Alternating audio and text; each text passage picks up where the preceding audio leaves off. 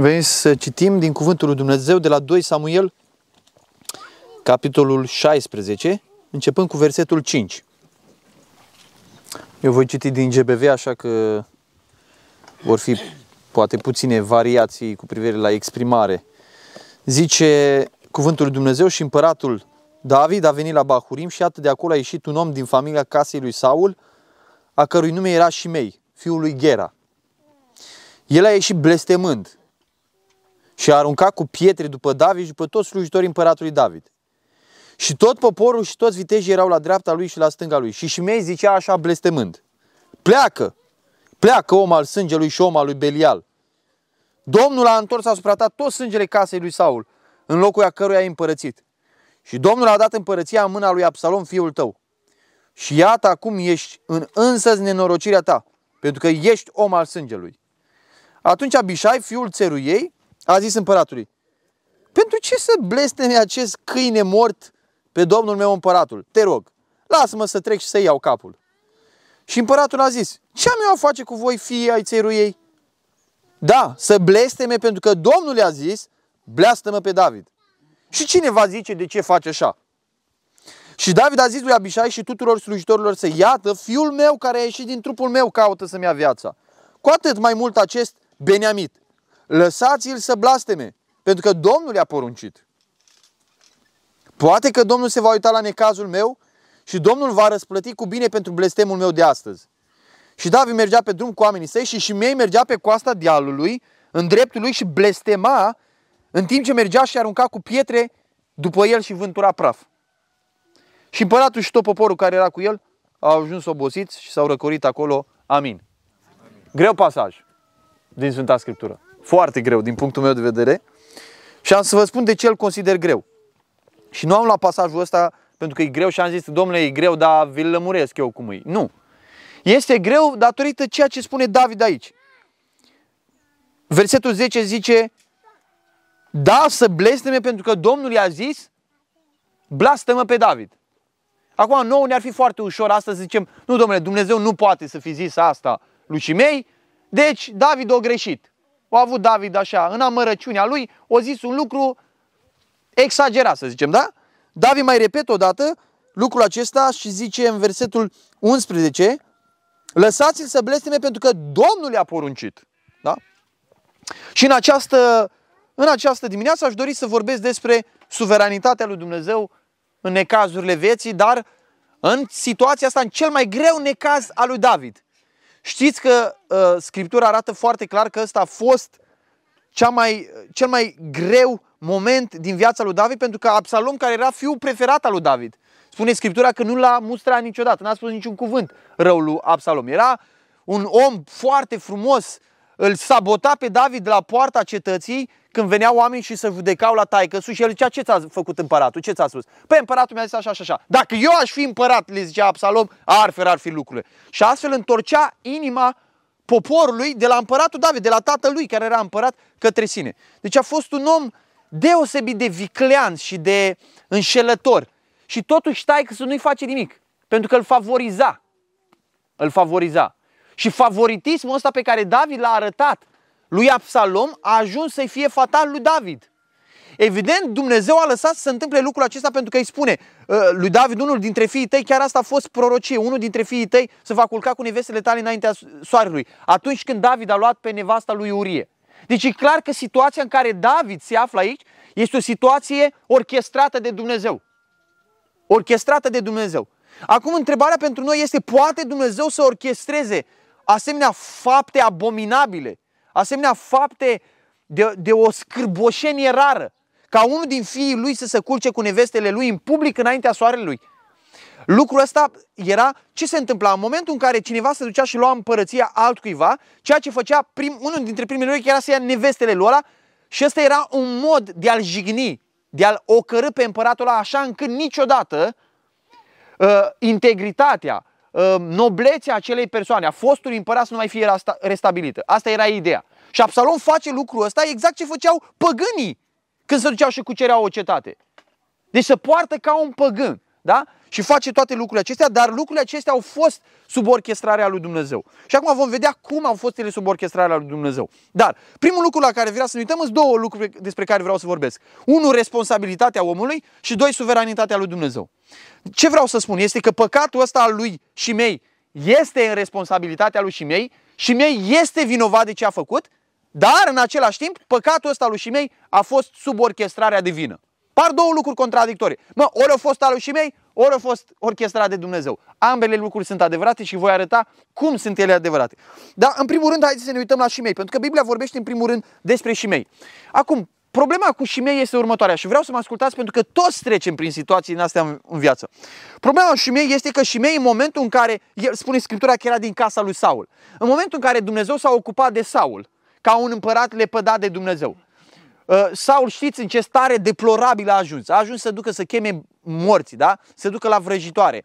Uh, uh, venea Duhul rău peste el, mai pleca, mai venea și tot așa. Dumnezeu îl leapă de pe Saul. Saul îl persecută pe unsul lui Dumnezeu, pe David. Știți starea nenorocită în care a ajuns Saul. Când Dumnezeu se ocupă în final de Saul, da?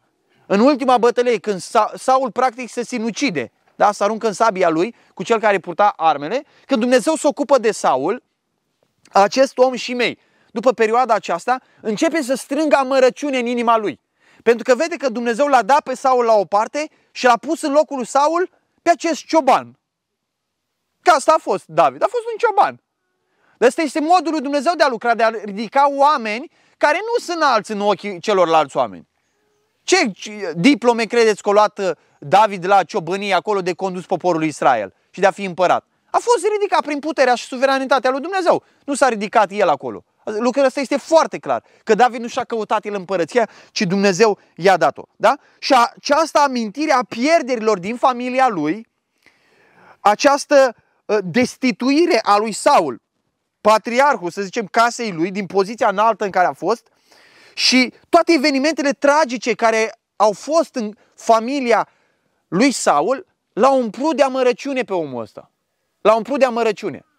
Și trebuie să fim foarte atenți la situațiile grele prin viață prin care trecem. Pentru că situațiile acestea trebuie aduse înaintea lui Dumnezeu și rezolvate pe o cale corectă. Că dacă nu sunt rezolvate, ele ne umple de amărăciune. Este ceva natural asta. Noi suntem oameni încă în firea pământească. Și atunci când sunt situații care implică și pe alți oameni, primul instinct uman al nostru este să producem amărăciune. Și amărăciunea te inflamează, te inundă, te amărăște și te strică pe dinăuntru. Acum e clar că și mei ar fi trebuit să rezolve problema asta din viața lui. Domnule, de ce s-a întâmplat lucrul ăsta? De ce a lăsat Dumnezeu ca Saul, patriarhul casei noastre, să fie dat jos de la împărăție?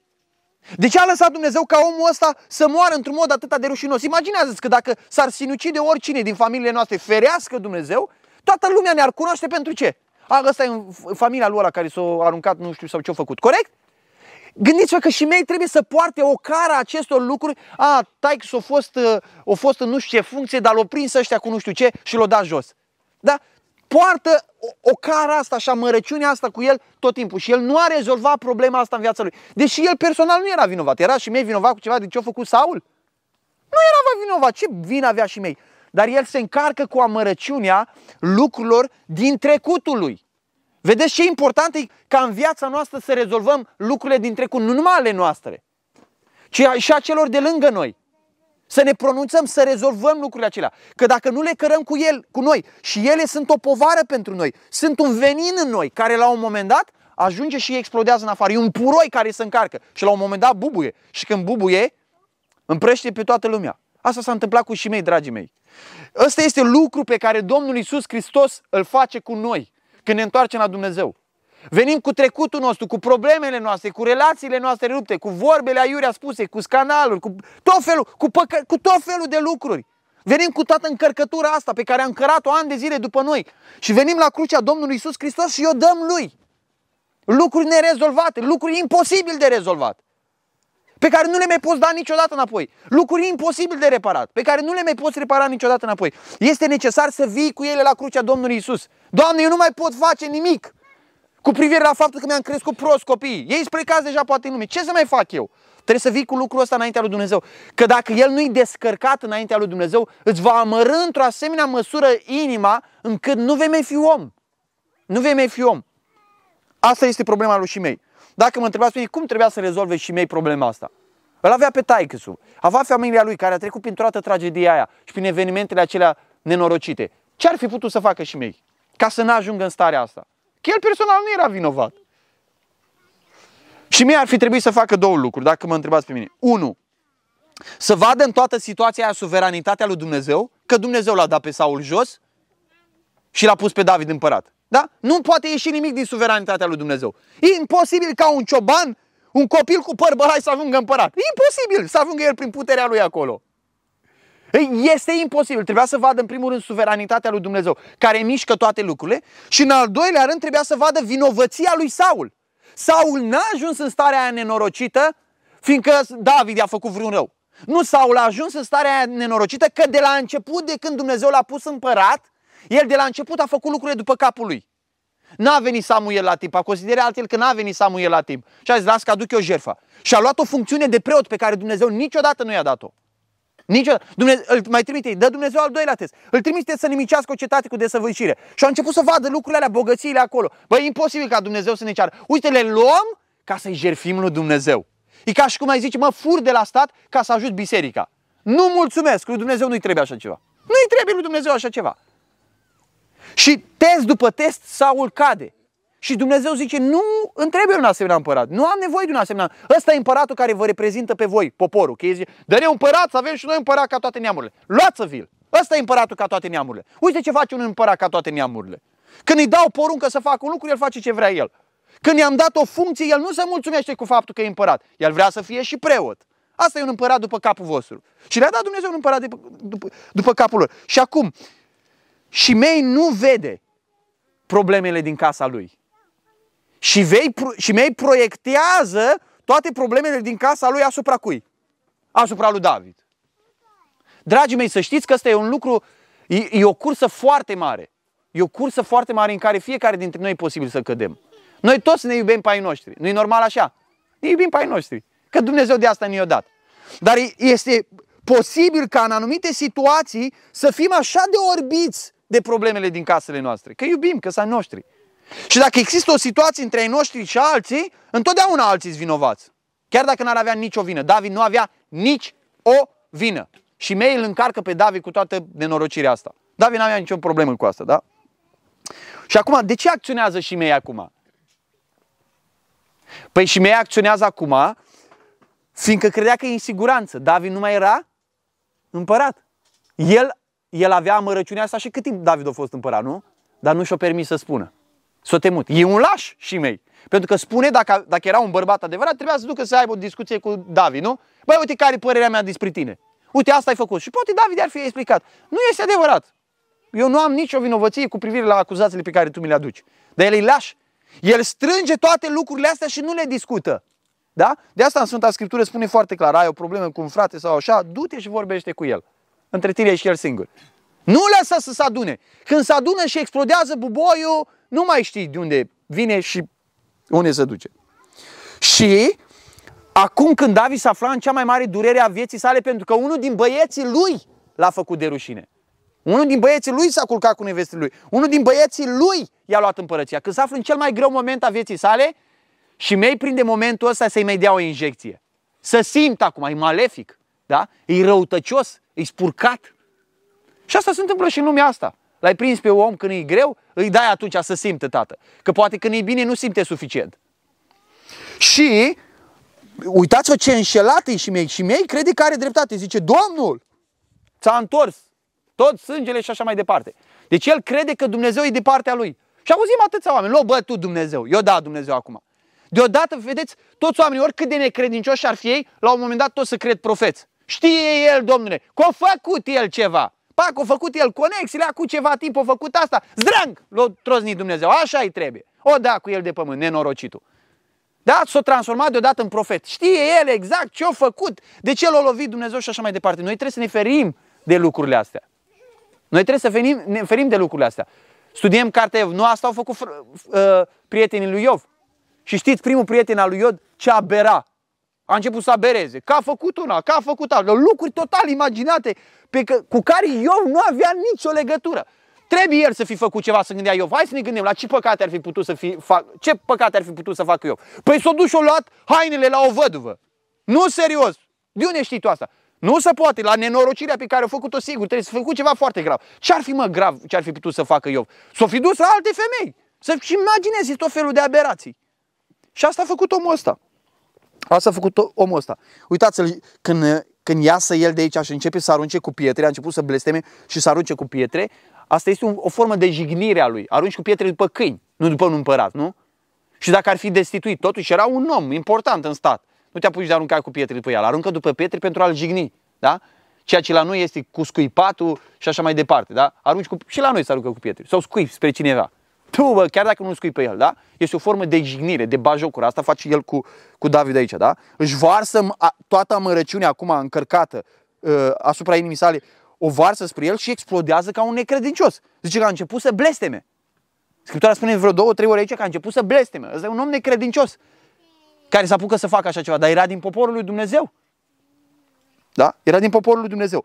Și îl acuză pe David de lucruri care el, de care el nu era vinovat. Îi zice el aici,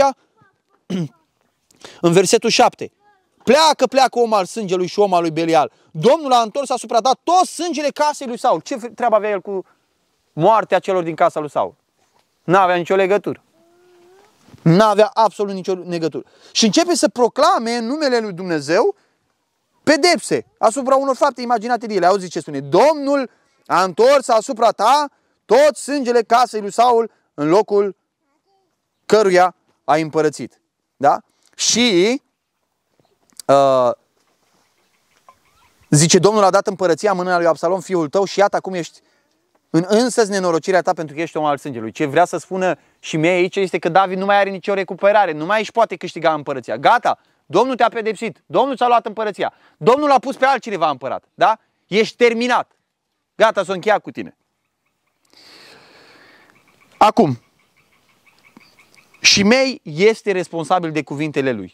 Și mei este responsabil ca strânsa mărăciune, și mei este responsabil că l-a jignit pe David și pe cei care mergeau cu el, și mei este responsabil de explozia lui, și mei este responsabil că l-acuză pe David, și mei este responsabil că chipurile el e marele profet acum al lui Dumnezeu, știe el uh, ce conturi regla Dumnezeu și mei este total responsabil de ceea ce face. Dar totuși vreau să trec la al doilea punct, și anume suveranitatea lui Dumnezeu asupra acestei situații. Este Dumnezeu în controlul acestei situații sau nu este? David se află la cel mai greu moment din viața sa. Și vreau să aplicăm lucrul acesta la viața noastră, că trecem și noi prin tot felul de momente, prin tot felul de greutăți. Este Dumnezeu sau nu este Dumnezeu în control? Orchestrează Dumnezeu toate lucrurile sau nu le orchestrează? Le orchestrează El numai pe alea bune sau și pe alea rele? Este doar viața în mâna lui Dumnezeu sau și moartea este în mâna lui Dumnezeu? Este adevărat, cum spune Psalmul 91, dacă mă înșel, Dumnezeu spune, întoarceți-vă în țărână fiii oamenilor. Este El Dumnezeu care taie firul vieții sau nu? Sau de asta se ocupă satana? Este Dumnezeu într-un fel de concurență din asta cu diavolul să vedem cine face mai mult. Satana face mult rău, Dumnezeu încearcă să facă mai mult bine. Este Dumnezeu sau nu este Dumnezeu cel care orchestrează marele arhitect al planului său care este în desfășurare? Sau Dumnezeu este un fel de Dumnezeu care vede că se întâmplă nenorociri pe pământ și vine să mai cârpească lucrurile. Băi, iar au făcut ăștia prostii și el mai cârpește lucrurile, iar au făcut prostii și el mai cârpește lucrurile. Vreau să ne focalizăm în momentele care uh, ne stau înainte asupra acestor cuvinte cu care am început, pe care le spune David. Motiv pentru care David nu dă acces acestor bărbați care puteau să ia capul lui mei. Foarte ușor. Și unul dintre ei ar fi avut o satisfacție teribilă să închidă gura să ia piuitul. Imediat ar fi putut să facă lucrul acesta. Uitați ce spune. De ce David n-a făcut lucrul acesta? De ce David nu i-a dat voie? Da, să blesteme. Pentru că Domnul i-a zis, bleastă-mă pe David. Și cine va zice, de ce face așa? Cine va zice lui Dumnezeu? Adică dacă Dumnezeu a hotărât un lucru, cine va zice lui Dumnezeu? De ce faci tu așa? Dar situația despre care vorbește David este o situație grea, rea, cea mai grea situație din viața ta. Cea mai grea situație din viața lui. Și zice, este vreun om care să se ducă înaintea lui Dumnezeu și să-i zică, da, de ce ai făcut așa? O muri de cancer. Da, de ce o muri de cancer? Îl înțelegeți inima lui David? Cum poți într-o situație așa de grea să stai liniștit, pleca sub suveranitatea lui Dumnezeu și să nu-ți vină să explodezi? Domnule, ce face Dumnezeu? Nu el m-a pus împărat. Pentru ce m-a pus împărat ca acum să mă facă de rușine fiul meu? Mai bine mă lăsa la oi. David nu explodează. David stă liniștit, spune, ce îi va spune lui Dumnezeu cineva? Îi va spune lui Dumnezeu cineva de ce faci așa? Păi au făcut Dumnezeu asta? Ce, ce a făcut și mei era mâna lui Dumnezeu la lucru? Acum, suveranitatea lui Dumnezeu, adică controlul lui Dumnezeu asupra tuturor lucrurilor, poate fi înțeles în trei feluri. Și aș vrea să mă ascultați pentru că ce o să spun în continuare poate vi se pare grav. Dar dacă nu înțelegem distincțiile acestea, ajungem poate să credem lucruri pe care nu trebuie să le credem din cuvântul lui Dumnezeu. Deci controlul lui Dumnezeu asupra tuturor lucrurilor se manifestă în trei feluri. Este controlul lui Dumnezeu permisiv. Permisiv. Adică, vă dau un exemplu. Uh, dacă eu aș vrea să dau o palmă cuiva, eu în secunda aia în care ridic să dau palma, eu în secunda aia aș putea să fiu oprit de Dumnezeu. Da orba.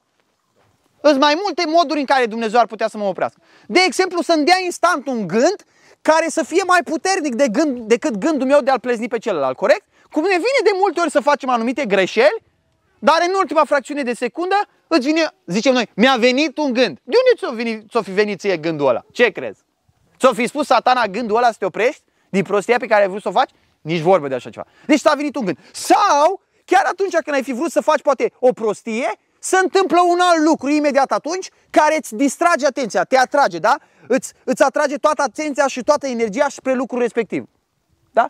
Sau ui cineva care spune ceva. Să pot întâmpla o sumedenie de lucruri prin care Dumnezeu te poate opri. Deci este voia lui Dumnezeu permisivă. Permisivă. Toate lucrurile rele care se întâmplă, se întâmplă cu permisiunea lui Dumnezeu. Avem din nou cartea Iov. Satan n-a putut să facă nimic decât ce i-a permis Dumnezeu. Nu, nu Dumnezeu i-a dat buba aia. Dar buba aceea a fost în controlul lui Dumnezeu, pentru că Dumnezeu i-a dat voie doar atât să-i facă. Și nimic mai mult, da? Deci trebuie să înțelegem lucrul ăsta, este foarte important. Toate ispitele lui Satan sunt sub permisiunea lui Dumnezeu. Zice că nu, nu lasă să fim ispitiți mai mult decât putem duce noi decât puterea pe care El ne-a dat-o. Bun, dar cine stă să, să, să analizeze asta? Stai că ispita asta e prea puternică pentru Dani. Cine stă să facă analiza asta? Ca să nu lase decât ispitele pe care le poți duce. Cine face asta? Dumnezeu face lucrul ăsta. El orchestrează fiecare lucru. Da? Deci este voia permisivă a lui Dumnezeu. Da? În al doilea rând este voia preventivă a lui Dumnezeu. În Romani, capitolul 1, după ce pomenește toate păcatele acelea grosolane uh, de care se face vinovat umanitatea, de trei ori spune Apostolul Pavel despre Dumnezeu în felul următor. Zice așa, în Romani, capitolul 3, versetul 24, da? Voia preventivă a lui Dumnezeu o vedem aici. Dumnezeu i-a lăsat pradă poftelor inimilor lor spre necurăție ca să-și dezonoreze trupurile între ei înșiși. Dumnezeu i-a lăsat, le-a permis lucrul acesta, da? Asta înseamnă că până în momentul acela Dumnezeu i-a răstrâns, nu i-a lăsat. Corect? Asta e voia preventivă a lui Dumnezeu. I-a prevenit, i-a restrâns. Versetul 26. De aceea Dumnezeu i-a lăsat pradă unor patimi josnice. Pentru că femeile lor au schimbat întrebuințarea naturală în cea împotriva naturii. Știți despre ce vorbește aici și este acum public peste tot. Dumnezeu i-a lăsat. Dumnezeu, dacă Dumnezeu nu-i lăsa, mai făceau ei lucrurile astea? Nu. Există niște restricții, există o mână invizibilă a lui Dumnezeu, există niște lanțuri ale lui Dumnezeu, niște legături prin care strânge toată umanitatea și nu o lasă să se ducă în depravare cât ar vrea ea să se ducă. Și o face Dumnezeu în mod și chip lucrul acesta. Nu dau exemple acum. La un moment dat vedem o răzvrătire, cred că în Psalmul 2 îți spune împărați pământul și așa mai departe, îi spun hai să rupem legăturile. Da? Să ieșim, să fim noi autonomi, să nu mai ține Dumnezeu în hățurile Lui. Deci există această voie preventivă a lui Dumnezeu în care Dumnezeu ține lucrurile în control. Societatea noastră nu este atât de depravată pe cât ar putea să fie pentru că Dumnezeu o ține în control, nu că să iei oameni buni. Nu pentru că să iei oameni buni. Deci este voia lui Dumnezeu permisivă, este voia lui Dumnezeu preventivă și vedeți toate nenorocirile care se întâmplă în Romani, capitolul 1. Homosexualitatea și lesbianismul și toate spurcăciunile acelea ajung într-o societate pentru că Dumnezeu își ridică mâna. El este în controlul tuturor lucrurilor, dragii mei. El este în controlul tuturor lucrurilor. Când o societate respinge adevărul lui Dumnezeu, dar vrea să beneficieze de, de darurile lui Dumnezeu, Dumnezeu, după o perioadă de timp, când cred el, își ridică mâna. Își ridică mâna și vine nenorocirea morală și spirituală. Dar în al treilea rând, de ce este voia permisivă a lui Dumnezeu când Dumnezeu lasă să se întâmple lucrurile? Este voia preventivă a lui Dumnezeu. Când Dumnezeu restrânge umanitatea, da? O încorsetează prin tot felul de pârghii pe care El le are la dispoziție și este voia productivă, o numesc al lui Dumnezeu. Ce înseamnă voia productivă al lui Dumnezeu? Voia productivă al lui Dumnezeu este voia lui Dumnezeu care intervine și face un anumit lucru. De exemplu, eu nu pot să fac niciun lucru bun dacă Dumnezeu nu intervine în viața mea. Pentru că spune Filipeni, capitolul 2, duceți până la capăt mântuirea voastră cu frică și cu tremur. Căci Dumnezeu este acela care lucrează în voi, deci este o intervenție activă continuă a lui Dumnezeu și voința și înfăptuirea. Eu nu am voința, nici măcar voința nu am de la mine. Dar îmi fapta. Toate lucrurile vin de la Dumnezeu. Așadar, modul, sumarizând lucrurile, modul în care Dumnezeu controlează păcatul și modul în care Dumnezeu controlează binele este diferit. Da? El controlează binele prin faptul că îl produce, el controlează păcatul prin faptul că îl permite. Dacă țineți minte doar aceste două cuvinte, ați lămurit toată chestiunea. Deci păcatul este controlat de Dumnezeu, dar el este controlat prin permisiune.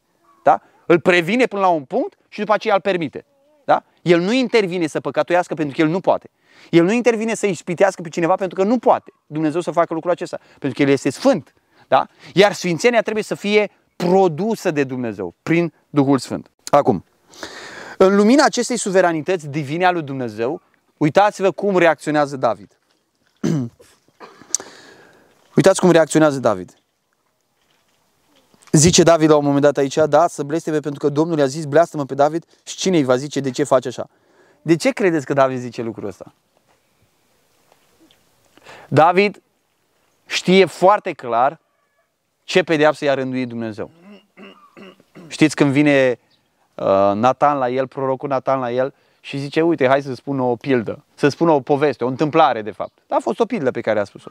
Un om a primit un vizitator și omul ăsta a zis, zice, consum eu din oile mele multe. Iau de la săracul ăla prost, oaia, că ăla oricum nu se poate apăra. Eu iau pe a lui, melușeaua lui, zice, pe care o ținea la pieptul lui și o hrănea și să te, se referea la nevasta lui. Da? Și David zice, să-i se dea patru oi înapoi.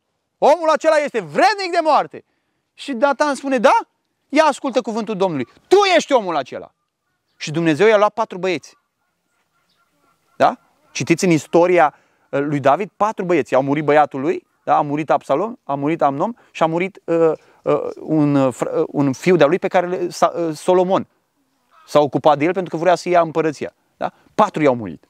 Exact pe gura lui. Da? Gura lui a rostit judecata asupra lui, că legea așa spunea, i-a luat una să-i dea patru înapoi. Ai luat una, dai patru înapoi și a dat patru din familia lui. Dar în ce mod rușinos i-a pierdut? Aduceți-vă aminte de Amnon care s-a culcat cu sora sa. A fost o tragedie, o mega tragedie în familia lui David. O mega tragedie în familia lui David. Și David știe, știe că aceasta este perioada în care Dumnezeu se ocupă de el și face disciplină cu el. Așadar, în perioadele grele din viața noastră, uneori știm că Dumnezeu se ocupă de noi. Dumnezeu lucrează asupra inimii noastre. Dumnezeu ne pedepsește pentru că vrea să ne învețe anumite lucruri. Da? Acum David nu spune, Dumnezeu mă pedepsește pentru păcatul meu. El nu face spectacol cu pocăința lui.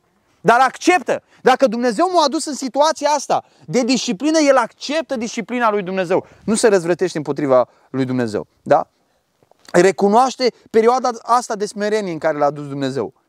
Al doilea lucru pe care îl face David este că respinge mânia răzbunătoare acestui om care era lângă el. Spune așa, Abishai, fiul țeruiei, a zis împăratului, pentru ce să blestime acest câine mort pe împăratul? Ce părere avea Abishai despre mei? Acest câine mort. Pentru ce să blestime acest câine mort pe împăratul? Uh, lasă-mă să trec, să vin cu capul lui, uh, da? să ți-l aduc. Și David respinge lucrul ăsta. Acum, în momente, vedeți, în situații tensionate, sunt oameni lângă noi care sunt lângă noi. Și când au fost bine și când au fost rău. Sunt oameni lângă noi care în loc să fie oameni care să ne liniștească, sunt oameni care ne agită. Da? Și câteodată pot să fiu eu pentru soția mea așa, poate să fie soția mea pentru mine așa, cei mai apropiați noștri. Luați aminte și de soția lui Iov. Dar e cu dublu sens asta. Se întâmplă. Sau ai un prieten care spune, bă, nu fi, spunem, bă, nu fi prost. Da, și pe ăștia să calci în picioare. Spune eu cum trebuie să faci. Da? Oameni care agită. Și asta a fost Abishai. Și din păcate, de foarte multe ori, poate noi suntem așa și ne, trebuie să ne pocăim de lucrul ăsta. Să recunoaștem înaintea lui Dumnezeu. Doamne, da, eu am fost așa. În câte situații n-am fost așa? N-am fost în atâtea situații așa. În loc să fiu un om care detensionează lucrurile, am fost un om care le-a tensionat poate mai mult. I-am dat eu sfaturi, vin că îți spun eu cum trebuie să faci. Da?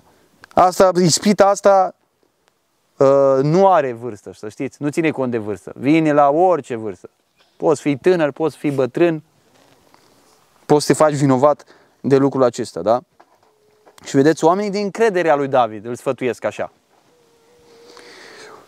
Dar, cel mai important lucru în situația asta, din reacția lui David, este că el recunoaște suveranitatea absolută a lui Dumnezeu. Suveranitatea absolută a lui Dumnezeu. El nu se atinge de șimei pentru că știe că dacă Dumnezeu nu l-ar fi dat jos, și mei n-ar fi spus lucrurile alea. Înțelegeți ce important e să înțelegem suveranitatea lui Dumnezeu? Cineva îmi păcătuiește mie. Ar fi putut el să păcătuiască față de mine dacă Dumnezeu n-ar fi permis lucrurile da sau nu? Nu!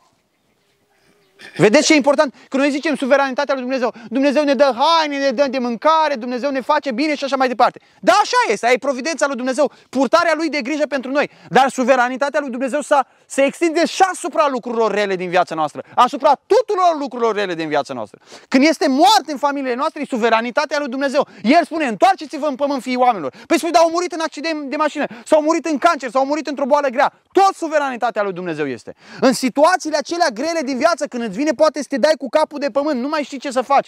De durerea care ți-a inundat inima, singurul lucru care liniștește inima unui credincios este că Dumnezeu știe tot ce se întâmplă și nu doar știe, El este în controlul tuturor lucrurilor. Poate nu o să înțeleg niciodată de ce s-a întâmplat așa și nici nu-i nevoie. Dar eu trebuie să mă încred în tatăl meu părintesc, în tatăl meu iubitor, în tatăl meu care poartă de grijă, că el știe de ce face lucrurile așa și că el este în control. Sunt mulți oameni, dragii mei, care au luat o razna, chiar dintre credincioși s-au stricat de cap pentru că n-au crezut în suveranitatea lui Dumnezeu. Toată viața li s-a spus că diavolul e acolo, că ispitele sunt acolo, că oamenii rei, că uite ce se întâmplă cu lumea asta, că vai că o să vină, că o să se întâmple și așa mai departe. Și au proslăvit puterea diavolului și puterea oamenilor lumii aceștia și au scăzut credința acestor oameni în Dumnezeu. Nu, nu și-au pierdut mântuirea. Dar au rămas cu, așa, cu câte o sechelă. Este foarte important să ne bazăm pe Dumnezeu. Să știm că Dumnezeu își extinde suveranitatea asupra tuturor lucrurilor. Și care exemplu este cel mai bun dacă nu moartea Domnului Isus Hristos?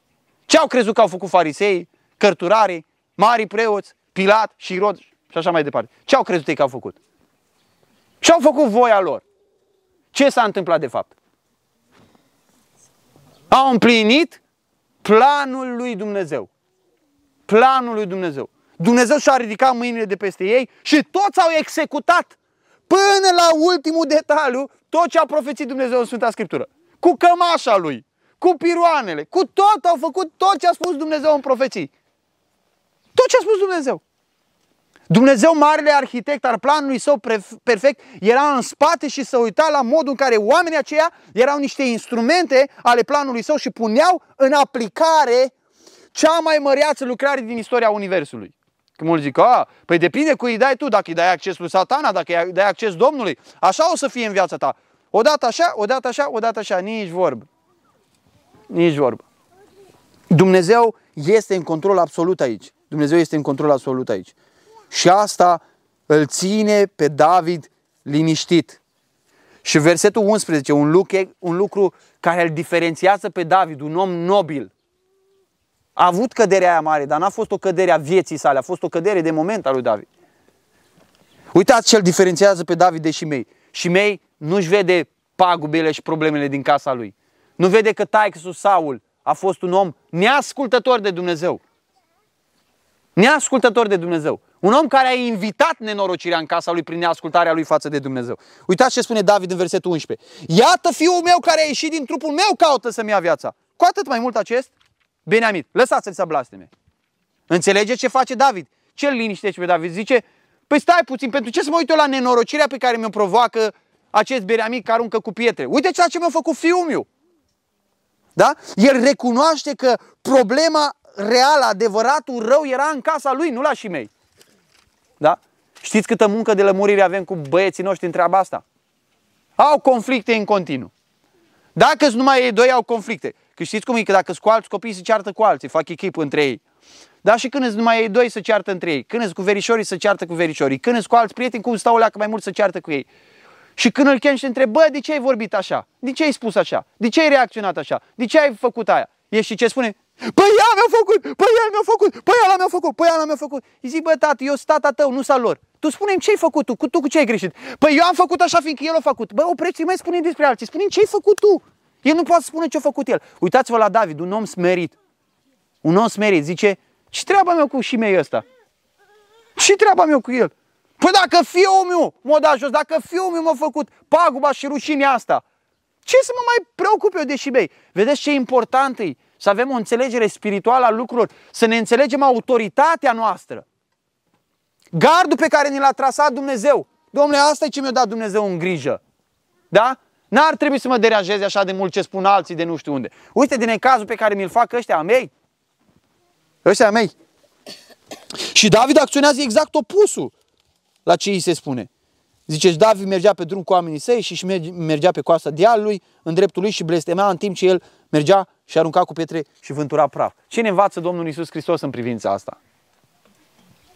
Domnul Isus Hristos merge un pas mai departe decât David. David suporta. Dar Domnul Isus Hristos ne-a învățat în predica de pe munte să facem bine celor ce ne fac rău. Să binecuvântăm pe cei ce ne blastă și ne vorbesc de rău. Exact opusul. Dumnezeu știe că inima noastră se încarcă. Și zice, dă afară din inima ta partea bună, aia lucrată de Duhul Sfânt, care vine, care răsărește din nașterea din nou, din natura nouă, la care Dumnezeu te-a făcut părtaș. Lasă să iasă din tine binele pe care l-a pus Dumnezeu în tine. Da?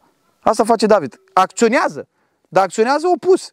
Și cu atât mai mult vedem lucrul acesta în, în cuvântul lui Dumnezeu. Dar știți ce mai vedem, cum mai vedem suveranitatea lui Dumnezeu în viața lui David aici și în gândirea lui David? Vedem suveranitatea lui Dumnezeu prin faptul că David știe că Dumnezeu a rânduit perioada asta, David știe că Dumnezeu îl disciplina, David știe că Dumnezeu i-a permis lușii mei, David mai știe un lucru, David știe că Dumnezeu ar putea să schimbe situația asta.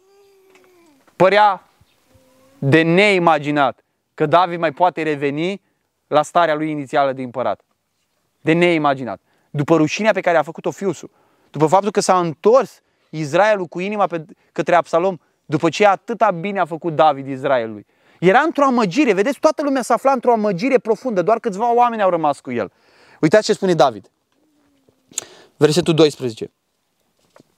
Poate că Domnul se va uita la necazul meu și Domnul îmi va răsplăti cu bine pentru blestemul meu de astăzi. Vedeți, David îl cunoaște pe Dumnezeu. Știe inima lui Dumnezeu. Zice, poate, poate Dumnezeu dacă vrea, schimbă peste cap și dă repede totul peste cap. Ceea ce s-a și întâmplat. Vedeți ce important e în momentele tensionate, în momentele grele, în momentele de necaz. Să ne punem toată speranța în Dumnezeu, să ne bazăm pe Dumnezeu. Pentru că același Dumnezeu care a lăsat, care a rânduit să vină necazul ăla în viața mea, același Dumnezeu poate schimba lucrurile. Și de câte ori nu s-a întâmplat asta în viața noastră? De câte ori nu s-a întâmplat lucrul ăsta în viața noastră? Atâtea situații care au fost în controlul lui Dumnezeu. El a lăsat să vină și rău în viața noastră, dar El a fost Dumnezeu care a schimbat răul în bine. Din nou, nu este exemplul Domnului Isus Hristos cel mai evident exemplu în privința asta. Marele rău care s-a făcut a fost schimbat de Dumnezeu în mântuirea sufletelor noastre. Satana a agitat atâția oameni. A agitat atâția oameni. Pe Pilat, pe Irod, toată lumea, cu câteva excepții, toți erau agitați, erau porniți, tulburați împotriva lui Hristos. Și Dumnezeu s-a folosit de toată tulburarea lor. Ca să ce? Ca să facă această mântuire desăvârșită, veșnică, pe care El a procurat-o pentru noi la crucea de la Golgota. Ce mare miracol! Dumnezeu poate răsturna lucrurile. Și acum știți cum e? Și dacă nu le-ar răsturna aici, va veni o zi a răsturnării. Nu va veni o zi a răsturnării. Biblia ne arată lucrul ăsta. Că în veșnicie lucrurile se dau peste cap.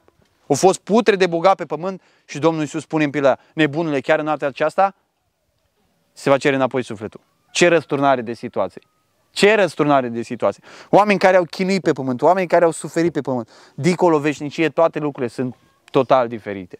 Dumnezeu poate schimba toate lucrurile, nu doar pe pământul acesta. Le va schimba, avem promisiunea schimbării sigure când vom trece dincolo în veșnicie. Da? Și ultimul lucru, David se depărtează de omul ăsta rău.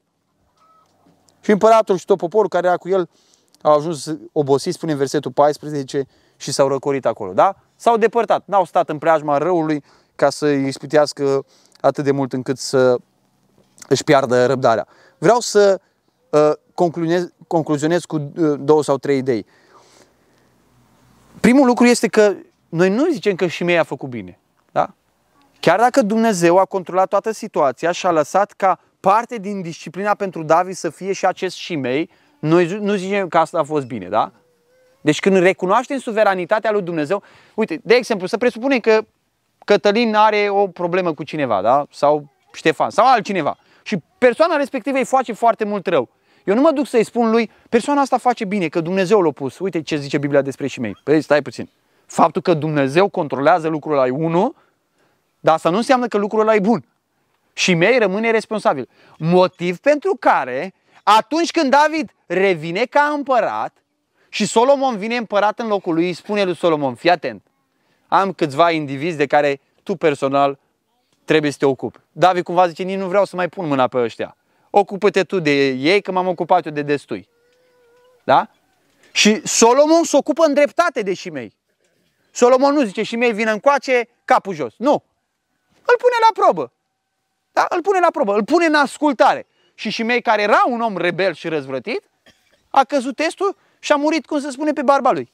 Da? A venit asupra lui exact sângele pe care el îl, îl punea asupra capului uh, lui David. Deci noi nu zicem că Shimei a făcut bine, dar nu ne apucăm să-l lăudăm pe Shimei. Uite ce instrument bun în mâna lui Dumnezeu a fost Shimei că îl blestema pe David. Ca așa zice David, blastă-mă pe David. Și uite ce om ascultător de Dumnezeu era Shimei. Nu! Shimei era un om viclean, era un om rău, era un om laș, malefic, răutăcios, dar de care Dumnezeu s-a folosit ca să se ocupe de inima lui David și ca să-l testeze pe David. Vedeți că Dumnezeu îl testează pe David în situația aceasta, da? De asemenea, noi nu suntem chemați ca să băgăm cumva pumnul în gură oamenilor care sunt în suferință. Da? Cumva cineva trece prin suferință și eu îi zic, taci mă din gură, că Dumnezeu l-a pus să blasteme.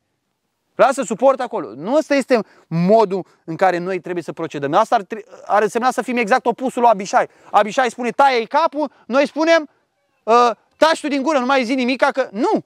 Există o cale de mijloc. Și acea cale este supunerea, predarea înaintea lui Dumnezeu, credința în Dumnezeu, ancorarea de plină în Dumnezeu. Doamne, Tu ai rânduit lucrurile astea, suport pedeapsa pe care o merit pentru păcatele mele, ocupă-te Tu de omul ăsta.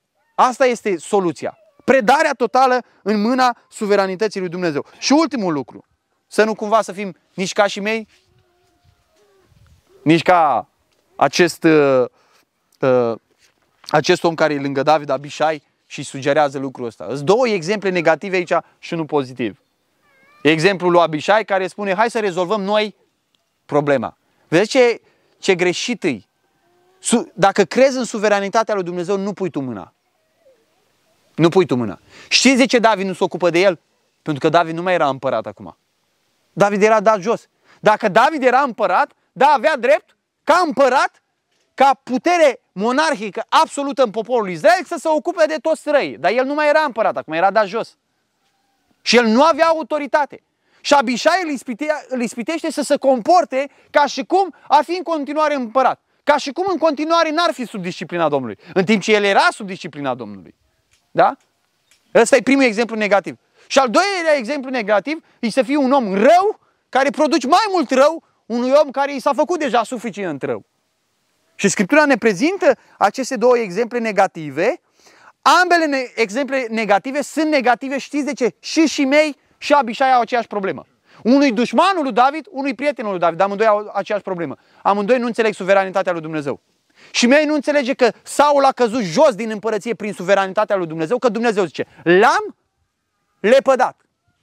Asta nu înțelege și mei. Și Abishai la fel nu înțelege suveranitatea lui Dumnezeu, care Dumnezeu a spus, acum David pentru o perioadă este sub disciplină și trebuie să o coboare jos de pe tron.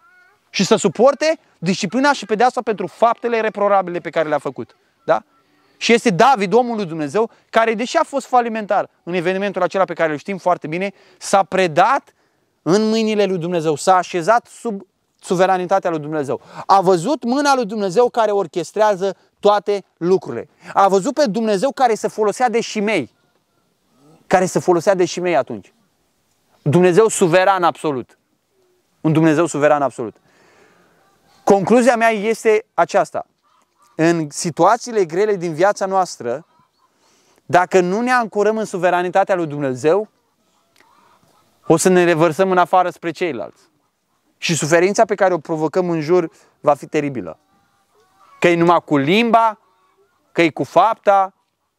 Dar vedeți, în momentul în care te bazezi pe suveranitatea lui Dumnezeu, devii calm, liniștit și îți porți necazul pe care Dumnezeu l-a lăsat în viața ta, sperând și știind că Dumnezeu poate să schimbe oricând toate lucrurile. Dumnezeu să ne dea putere fiecare dintre noi să ne bazăm pe El. Asta este învățătura clară din pasajul acesta. Încrede-te în suveranitatea lui Dumnezeu, în mâna lui Dumnezeu care lucrează.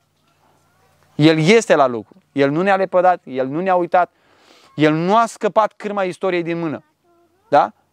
Nu a luat-o, știți cum e, uh, să povestește despre unele accidente, că atunci când mașina merge cu foarte mare viteză, și intre, de exemplu, pe teren, da? dacă iasă de pe, de pe șosea și intră pe un teren datorită vitezei, chiar dacă uh, în viteza aia, la, la un impact sau ceva de felul acesta, volanul se învârte la maxim. Asta este reacția naturală uh, a mașinii. Da? Și intră pe un teren și mașina pe o perioadă de timp merge drept.